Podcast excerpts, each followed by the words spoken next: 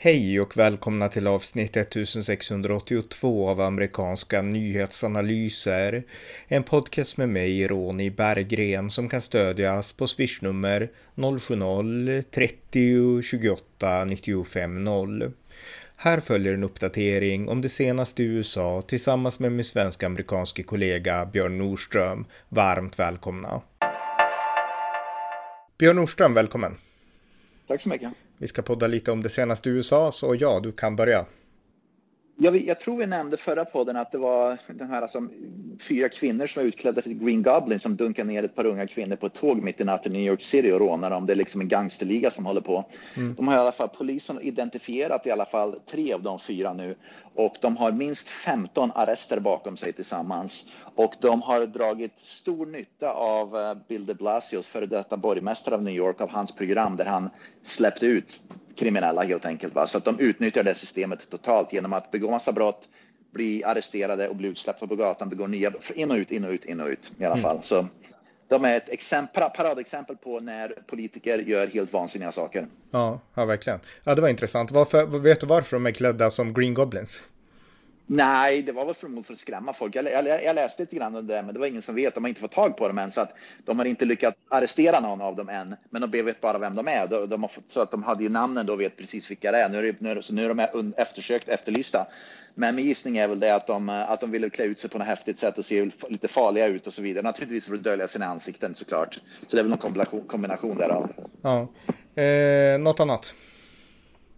Jajamän, för första gången i världshistorien, på att säga, första gången på flera decennier så är det en republikansk guvernörskandidat som leder i opinionsundersökningarna i delstaten Oregon inför valet. Och det här kan bli en massiv, massiv förändring i Oregon om det här håller i sig. För första gången på flera decennier kan det bli en republikansk guvernör i Oregon. Och vi pratar mycket om problemen i Portland, Oregon, hur vänsterliberalt galet det har blivit och alla problem de har haft med, med kriminalitet och hemlöshet och så vidare. Va? Så det verkar som att, att delstatens befolkning nu är helt öppna på att gå en helt annan väg. Och den republikanska kandidaten som sagt var leder med två stycken procentenheter just nu i, undersö i undersökningarna. Och det beror ju naturligtvis på att Oregon håller på att gå åt skogen under Demokraterna. Mm. Ja, ja, det är jätteintressant. Om vi hoppar tillbaka till New York så har borgmästare eh, Eric Adams, heter han, han har förklarat ett state of emergency i New York City då, på grund av ja, invandringen, eller den humanitära krisen som man kallar det hela. Och det handlar ju om bussningen av illegala immigranter från Texas framför allt. Och då blir det en state of emergency, alltså ett undantagstillstånd i New York City. Ja, det var precis det vi pratade om att Governor Hochul, Hochul var det mm. hon har gjort en state of emergency för hela delstaten nu och nu är det tydligen New York City med. Så att, det, men det var ju det som är hela poängen med det, Ron DeSantis, uh, Doug Ducey och, uh, och uh, Greg Abbott och guvernörerna i Florida, Arizona och Texas. Det är deras hela poäng att ger dem en liten, liten, vad ska man säga, en liten bild av vad som pågår i verkligheten i de här södra delstaterna mot gränsen mot Mexiko. Va? Så att det de får, det är egentligen ingenting där uppe. Va? Men om, om några hundra migranter skapar ett state of emergency, förhoppningsvis då begriper de, tänk om det skulle komma in hundratusentals istället. Mm. Det är det vi får här som, i delstaterna som gränsar mot Mexiko. Ja, verkligen. Eh, något annat?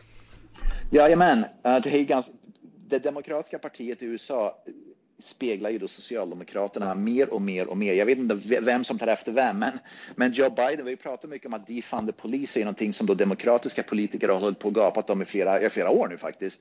Joe Biden skyller nu på att det är republikanerna som står bakom defund the police, inte demokraterna. Man, håller på, man blir häpnadsväckande, alltså man håller på att svimma nästan man ser sånt där. Nu är det republikanernas fel enligt Biden att det är defund the police.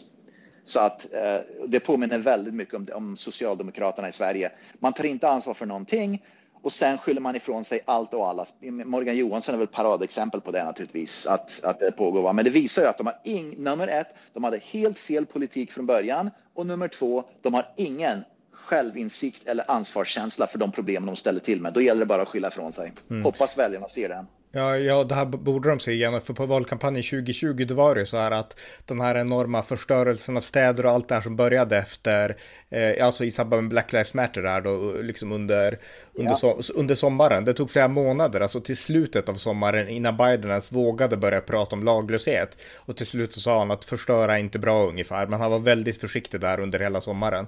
Så att eh, det var bara Trump som körde lag och ordning, Demokraterna, de var helt defund the police liksom.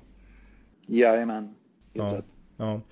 Eh, och, och, på, ja. Mm. på, tal om det, jag tänkte bara nämna det att, att um, på tal om Joe Biden, uh, Hunter Biden, det har ju kommit fram, vi har pratat mycket om Hunter Biden tidigare, men det finns tydligen mycket uh, bevis nu för, och det verkar som att att de federala myndigheterna nu måste ta ett beslut de närmsta dagarna om de, vill, om de ska åtala Hunter Biden eller inte. Och problem, det stora problemet, som jag läser i alla fall, är inte att de har tillräckligt mycket bevis. De har tillräckligt mycket bevis för att kunna åtala honom. Det stora problemet de står inför det är att Joe Biden är president och Hunter Biden är sonen som ska åtalas. Mm. Det är problemet nu.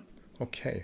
Ja, nej, men jag har också hört det och att det, det handlar om allt möjligt, om vapeninnehav och allting. Men, men det är intressant för att det som vissa kommentatorer säger, alltså att folk som är inte kända och inte inflytelserika, de åker fast för mycket mindre saker och han har kommit undan så länge med allt han har gjort och eh, det är ju för att han är den han är och att han har det namn han har. Ja, visst tittar vi på det som man har varit inblandad i Ryssland och Kina, till exempel Hunter Biden med de här pengar och korruption och allt sånt där. Om det, här, om det här hade varit Donald Trumps söner till exempel, då mm. hade de suttit i fängelse vid det här laget, det var inget snack om det. Men vänstermedia, vänsterliberal media och naturligtvis myndighet, åklagarmyndigheter och sånt där, då ser man av fingrarna för att det är Joe Biden. Mm. Ja, visst. Eh, ja, fortsätt. Ja, två stycken ryska, jag vet inte vad man kallar dem för, flyktingar kan man väl säga då, Eh, Eh, har ertappats nu vid gränsen vid Alaska. De tog en båt från Ryssland över till Alaska i alla fall och, och, och, söker asyl i USA via Alaska då. Så det verkar som att det är någonting som kan dra igång att, att ryssarna ger sig ut på båtfärder som, som afrikanerna gör från Afrika upp, upp till, till Europa.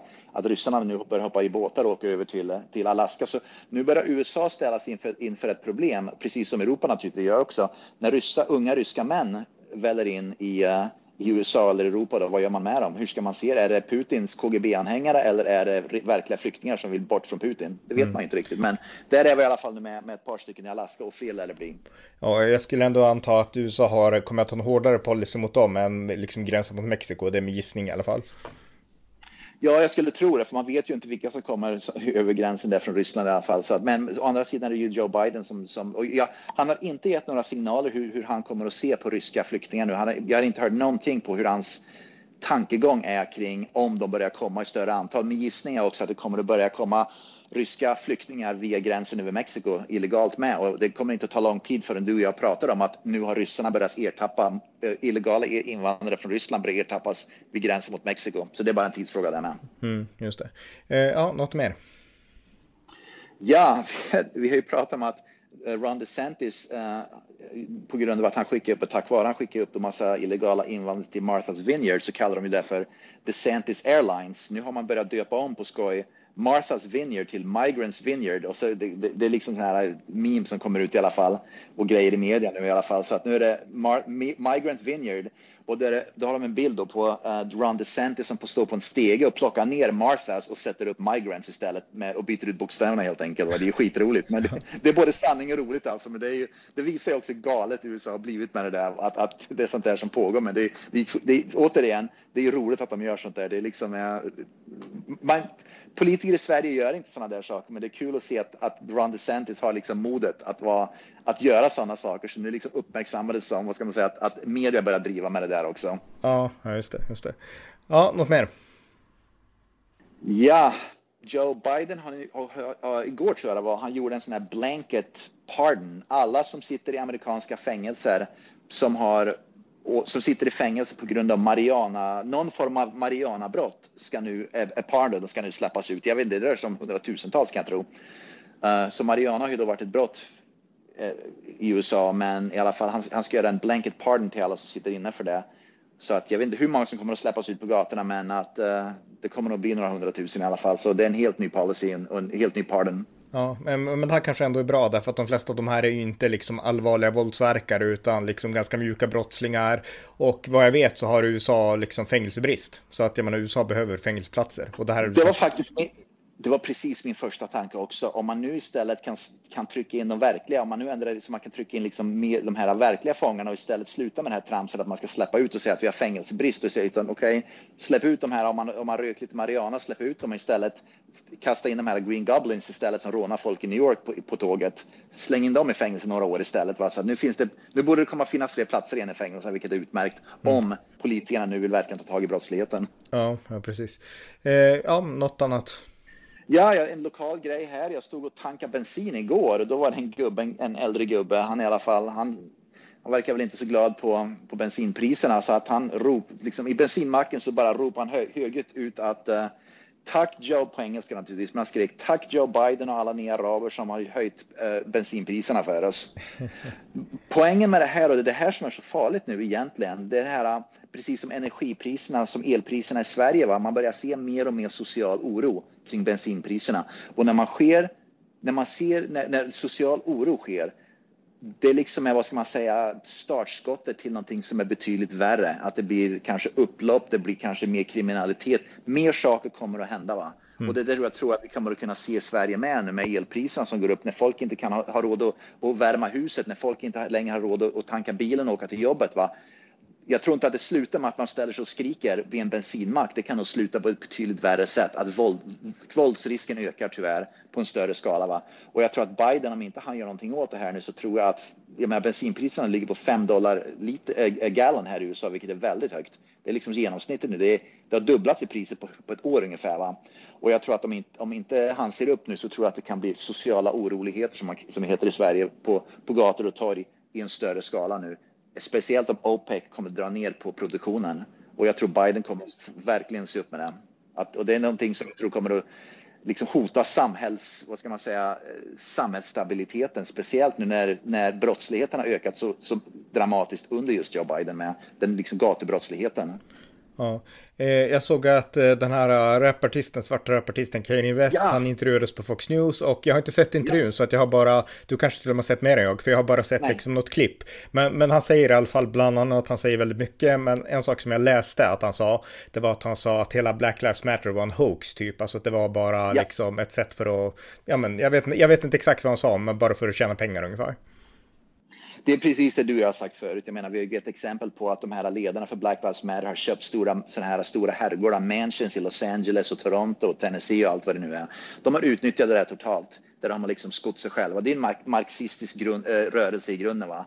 Uh, som, och då har de utnyttjat det där uh, för att, för att liksom sko sig själva helt mm. enkelt. Och då utnyttjar man ju då svarta som... Så det, det, det är en rasistisk, marxistisk rörelse. Så här sa han, everyone knows that Black Lives Matter was a scam, sa Kanye West.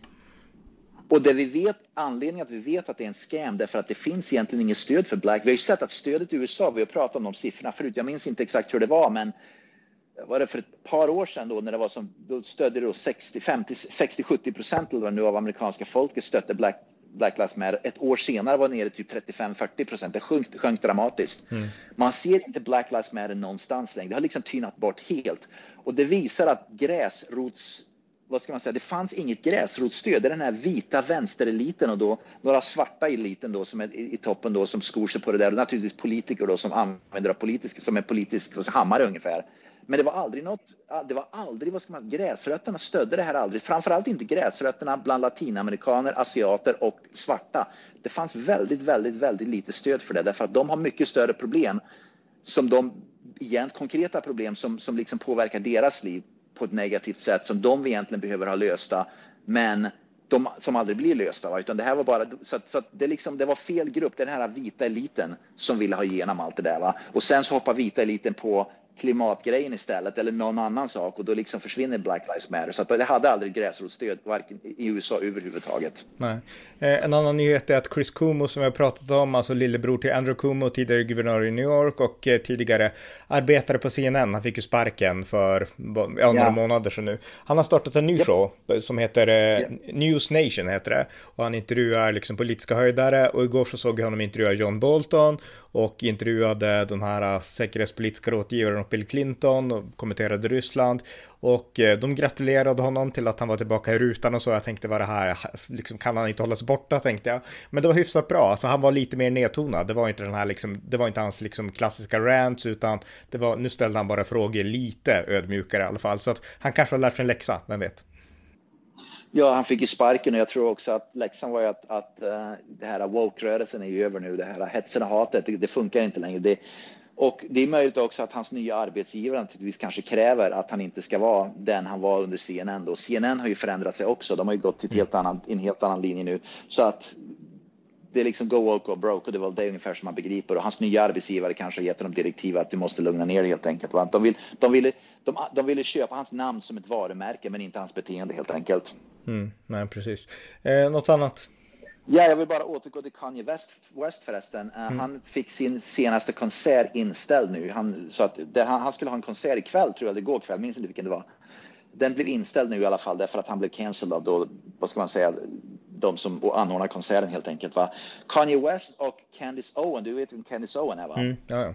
De hade ju, anledningen att det här bubblade upp nu alldeles bara ett par dagar sedan, det var ju för att Kanye West och Candice Owens tillsammans, jag vet inte, det var ett evenemang, något event de, de gick, jag minns inte exakt vad det var för jag har inte läst så mycket om det.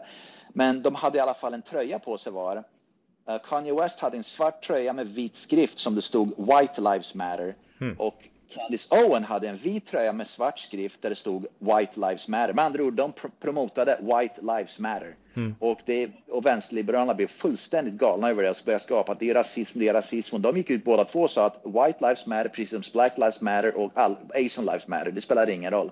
Men det accepterar naturligtvis inte. Men i alla fall, det var så det började. Och, och, det var liksom därför som då Kanye West hamnade eh, på en intervju med Fox News alldeles nyligen. Ja, det var så allt började. Okej, okay, alltså, vi kan påminna yeah. om att 2020 så var det en kvinna som ropade White Lives Matter eh, i samband med att de träffade en grupp som ropade Black Lives Matter. Och yeah. när de hörde henne ropa White Lives Matter, då tog de upp en, ett vapen och sköt ihjäl henne. Det här hände 2020, yeah. jag har skrivit om det. Så att eh, ja, eh, här har ni liksom ett av de här många, många exemplen på liksom det här totala hatet om man är på fel sida. Så den så kallade felaktiga sidan. Absolut. Ja, yep. eh, ja fortsätt om du har något mer. Jajamän. Uh, vad heter han? Graham, uh, Lindsey Graham som är senator från South Carolina om jag minns rätt och Ted Cruz som är senator från Texas har gått ut och sagt att om Republikanerna vinner kongressen och senaten i höst så kommer de att ställa uh, impeach Mayorkas som är då, vad heter han? Um, uh, han är väl då... Eh, Homeland Security-chef va? Tack så mycket, precis. Uh, de ska impeach honom över att han helt enkelt um, um, den här gränskrisen, mm. att han inte gör sitt jobb. Så att de, de ska i alla fall göra impeachment över honom, vilket jag hoppas och tror kommer att ske. Men någon måste hållas ansvarig. Om Republikanerna vinner måste någon hållas ansvarig för det som pågår vid gränsen. Och ärligt talat, ytterst ansvarig är naturligtvis president Biden och jag undrar inte heller om att, att det kan smidas planer på att om, om, man, om man vinner representanthuset och senaten så tror jag även att Biden kan ställas in, inför impeachment faktiskt. Symboliskt sett, det kommer ju inte att gå igenom därför att det kommer inte finnas tillräckligt många senatorer framförallt um, eftersom det kommer fortfarande att ligga runt 50-50. Så, men i alla fall, jag tror att man kommer att göra så symbolisk handling. Så att jag tror att, att, att vi kan nog se, om Republikanerna vinner representanthuset där impeachment processes börjar, då tror jag vi kommer att se en impeachment process dra igång i representanthuset faktiskt, ja. mot Biden. Mm. Ja, det, det, det, det, tror jag också, för alltså, Republikanerna är helt inne på den linjen. Så att, eh, ja. Och det måste ske, för att han är ju fullständigt, jag menar det här är fullständigt, jag tror inte svensk, svensk media, de rapporterar ju inget om det där och jag tror inte man begriper vad som pågår heller. Men det jag menar, vi nämnde förut att det är liksom miljontals nu på ett år som tar sig över gränsen. Det är liksom, var det 600 000 under bara senaste halvåret som bara försvunnit in i USA. Det är enorma siffror. Att det, det, det är liksom totalt tappat kontrollen på det som sker vid gränsen nu. Mm, ja, verkligen, verkligen. Eh, ja, något mer? Ja, och på tal om just det, eh, att allt, allt fler, eh, och vi pratade om det här också, att, att eh, latinamerikanska väljare börjar övergå till republikanerna istället för demokraterna. Och det är någonting som jag alltid har varit förvånad över. De, förlåt, latinamerikaner är ju har ju samma värderingar som konservativa och republikaner. Det är liksom värderingarna, men ändå har de alltid röstat till, till majoriteten, stor majoritet på Demokraterna. Mycket beror på att Demokraterna, det är lite grann som att invandrare röstar Socialdemokraterna i Sverige, varför man får liksom bidrag och liksom sådana grejer. Va? Mm. Men anledningen nu läser jag att allt fler latinamerikaner i USA övergår från, överger Demokraterna och övergår till Republikanerna är att de är trötta, de helt enkelt de börjar rösta på sina värderingar istället för att rösta på löften om bidrag och sådana saker. Att de helt enkelt säger att Demokraterna är helt enkelt out of touch med våra värderingar. Republikanerna ligger i linje med våra värderingar. Vi ska nu börja rösta på värderingarna som vi besitter, inte på löftena som Demokraterna ger. Så att man, man, man börjar titta sig mer på vilka värderingar har jag och vilket parti representerar mina värderingar. Och det där tror jag skillnad. Och det där tror jag alls att fler invandrare gör i Sverige. Det är därför jag inte är förvånad över att många invandrare i Sverige röstar på Sverigedemokraterna. För att man ligger närmare eh, många invandrares värderingar än vad till exempel Centerpartiet gör när det gäller att, att liksom invandra, invandrarväljare helt enkelt. Att många från Mellanöstern har ju egentligen inte Centerpartiets värderingar därför att de är extrema ute i Liberalerna. Mm. Utan man är mer konservativ som, som invandrare kanske från Mellanöstern. Va? Det, det är det vi ser med latinamerikaner i USA nu med. Och det är därför det här valet ska bli väldigt, väldigt, väldigt intressant att se många av de här svängdelstaterna, Arizona, jag såg att i New Mexico börjar ju snacka, Nevada, Nevada snackas det nu om att det kan till och med bli en, en senator från, eh, republikansk senator från Nevada. Den republikanska senatkandidaten leder över demokraten i Nevada nu, vilket skulle bli en stor skiftning. Och det beror på att den latinamerikanska befolkningen i Nevada röst, i alla fall lutar åt republikanernas kandidat istället för demokraternas som historiskt har varit fallet. Mm, intressant. Alltså, vi har ju pratat mycket om det här med, eller jag har pratat om det mest kanske, men att abortfrågan har gett demokraterna energi att kunna engagera sig. Ja, många har bedömt ja. att det är det som har gjort att, att liksom republikanerna, det kommer inte att bli någon röd våg därför att demokraterna och kanske mittenväljare har blivit så energiska av abortfrågan. Men tror att det kommer att uppvägas av latinamerikanerna som ju är alltså generellt emot aborter på ett helt annat sätt? Det var precis det jag tänkte säga. I, i till exempel delstat, Vermont som delstat så kommer det att spela någon roll. Va? Och, och, men tittar man på Nevada till exempel, latinamerikaner är generellt, så jag känner många latinamerikaner eftersom jag bor i Arizona nu, och man är, latinamerikaner är generellt till majoritet, stor majoritet emot aborter. Eller, eller väldigt restriktiv abort, därför att man är ofta katolik då. Så i se, se, de, är inte blyga, de är inte blyga för att säga det eller? Det är liksom, de är helt Absolut upp... inte. Nej, okay, okay. Oh ja, de är helt öppna, absolut. Jag menar, det, det, det, man är inte lika ängslig, latinamerikaner är inte alls lika ängsliga som vita svenskar. Absolut inte, man säger vad man tycker. Mm. Och det är det jag tror, det är det jag tror att, um, att om Um, om de, uh, republikanska kandidaten till exempel då vinner i, uh, i Nevada då, uh, senatsvalet mm och det, och det, kommer då bero på naturligtvis latinamerikanerna. Va? Så då visar det ju då att, att abortfrågan har, är oväsentlig för latinamerikanerna. Tvärtom, de stödjer förmodligen det istället. Va? Och att de börjar rösta på sina värderingar, vilket är stödjer kandidater som, som har samma värderingar vad gäller abortfrågan istället för att kanske stödja Demokraterna då som bara lovar då guld och gröna skogar. Så det ska bli ett väldigt intressant val nu i sådana här svängdelstater där latinamerikanerna kommer att ha den avgörande liksom, rösten om man säger så vad gäller grupp. Mm. Ja, verkligen. Eh, jag läste lite grann om alltså, att Elon Musk är ute och vill återigen köpa Twitter och jag har inte läst så mycket om det här, men, ja. men kan, du, kan du uppdatera om det? Ja, eh, det var en domstol i alla fall som, nu tänk, som har beslutat att det här köpet av Twitter får fortgå.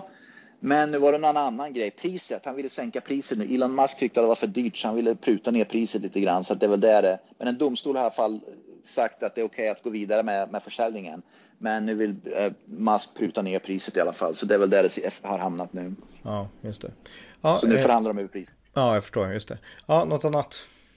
Ja, en federal domare har i alla fall, du vet det DACA-programmet som var där då mm. um, barn som illegala invandrade barn, med andra ord, de föräldrarna liksom tog med sig unga barn, ofta kanske bebis eller unga barn, och de har bott i USA hela livet, ungefär kanske 10, 15, 20 år, är vuxna nu en, uh, och det DACA-programmet, då, vilket var Obama som stiftade, då, där de barnen då skulle få bli, det skulle bli en path to citizenship. Mm. Det programmet, i alla fall en federal domstol har nu beslutat att det programmet är olagligt, men de personerna som gynnades av det programmet när det stiftades av Obama, de kommer inte att förlora den möjligheten därför att de kommer att ha kvar möjligheten, men inga nya personer kommer att få liksom, vad heter det?